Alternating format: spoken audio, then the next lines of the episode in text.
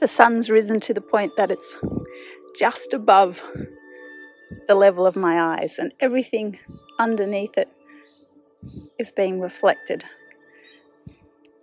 When I say reflected, that's the actual reflection, like the ocean is dancing and sparkling. I can hardly hold my eyes open because of the brilliance of it. That's in the distance. Then closer, the trees are green, but they're all reflecting. Again, to even see the green, that's a reflection.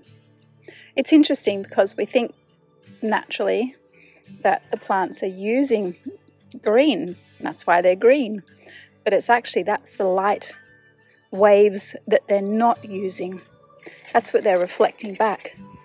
And in essence, everything that we're seeing is a reflection back. And that's the physical, scientific component of it. If we can see it, it's a reflection of those light waves bouncing off that object and into our eyes. So I look down to my north, which in this case is also my left, and there's a camellia tree. Beautiful, well, camellia, large shrub, beautiful pink flowers.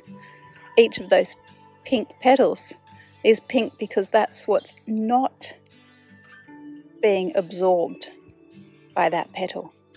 It's absorbing the blue, it's absorbing the yellow, it's absorbing all sorts of things, but not the reds. They're bouncing back to my eyes.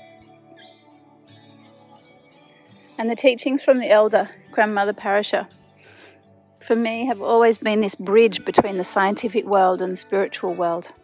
And when I say spiritual, I'm not meaning religious, I'm meaning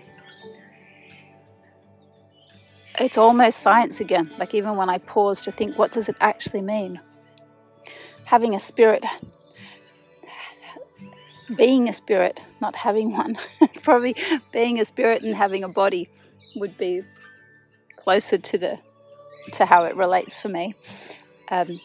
And the teachings through the Cherokee elder have been one that have grown upon personal reflections as a child, and then others mentioning things, and traveling to many countries after I left university and observed, and really to come back home with the teachings that everything you see are a reflection.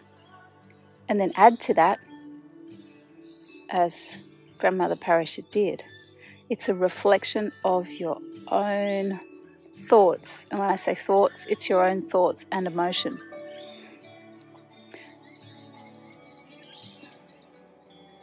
Teaching the traditional way of storytelling sometimes wasn't enough for us Westerners brought up on books. So again, to be a bridge, Grandmother Parisha encouraged the wide reading and then watching, realizing that movies are also something that can engage the emotions. And emotion being energy in motion. But let's go back to the books. The books include some of those that have been compiled by Dr. Joe Dispenza, where we look at our own thought patterns, beliefs, but again, not going too much into them, not going down into a potentially negative reflection of oneself. Looking more with the options of stop change, reading the books from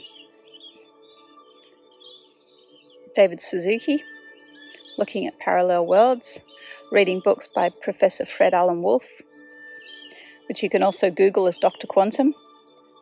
And that was the introduction of science experiments like the double slit experiment.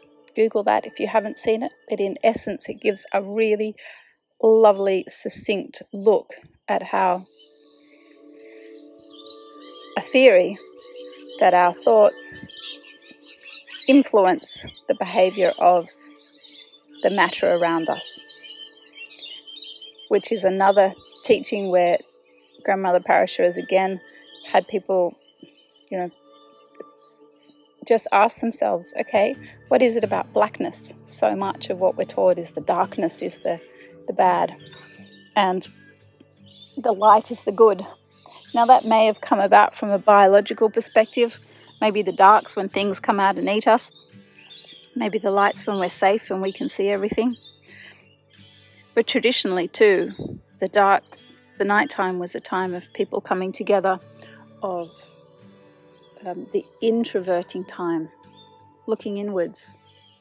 Such an important thing that for many today happens only in sleep. And sometimes that is numbed by the consumption of alcohol or other drugs prior to sleep.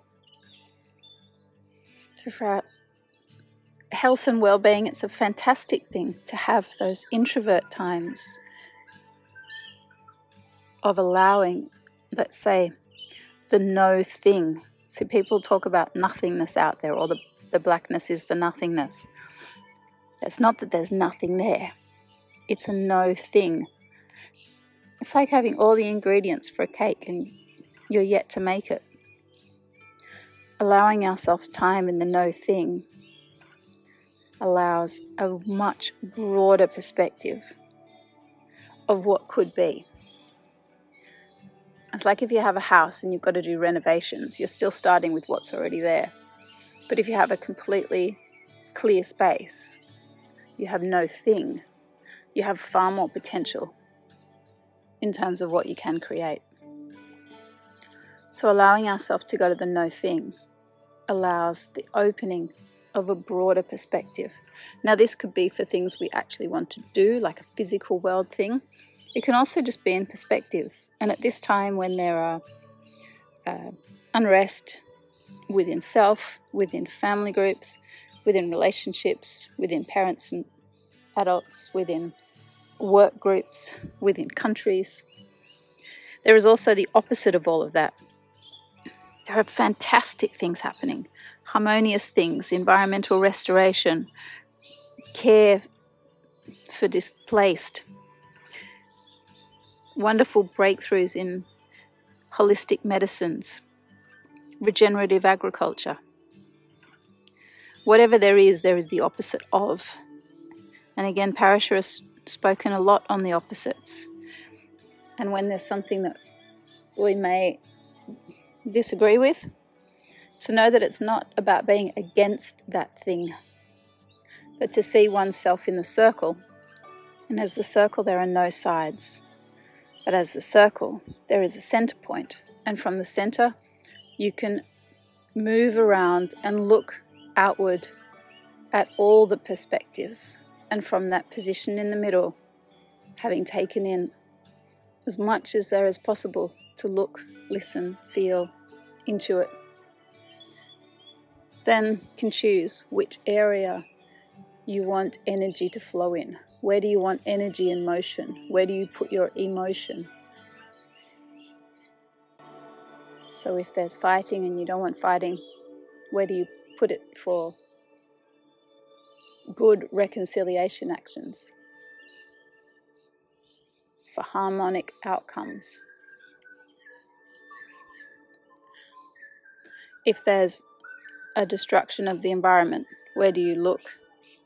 To the programs that are regenerating the soil, planting the trees, getting the young ones involved, and put our energy in motion there. When we see that which is opposite and we put our energy in motion to that which is opposite, our emotion, we actually add to that. This is a powerful thing. It's so powerful. And it's one that Grandmother Parisha has said so often in so many different ways. And getting back to the beginning of what I was saying with this beautiful reflection of the sun, which is referred to by many names, including Nunda. Everything out there is a reflection. Our brain reads the reflected light, the reflected sound. Everything is an energy that we then listen to, look at, feel, and through that we make up our outcome of what is reality. So if we take it that next stage that even for it to be out there, to be reflecting back to us, it's not a one-way flow in. As we look, as we speak, we're also creating. So if you want to be an environmental activist, speak for what you're for. I think Mother Teresa is quoted as saying, you know, she won't go to an anti-war march, but she will go to a peace march. There's probably many who've said that. What we stand for is what we bring more of. And absolutely, this also doesn't mean we don't take action. We don't bring things to the front that are, you know, opposite of a harmonic world that we want. We don't turn a blind eye to things. But as much as possible, move to the center. When we think there's something, or we've been told there's something not right, move to the center. Look around, gather as much perspective as possible. And then from that position, make a decision. You can take action, absolutely. Take action that builds that which you're for, whether it's removing people from a dangerous situation. It's all in alignment with that. But when you're removing people from a dangerous situation, be it not because they're this race or this gender or that gender, humanity is humanity. If your principle is to care for people, it's all people.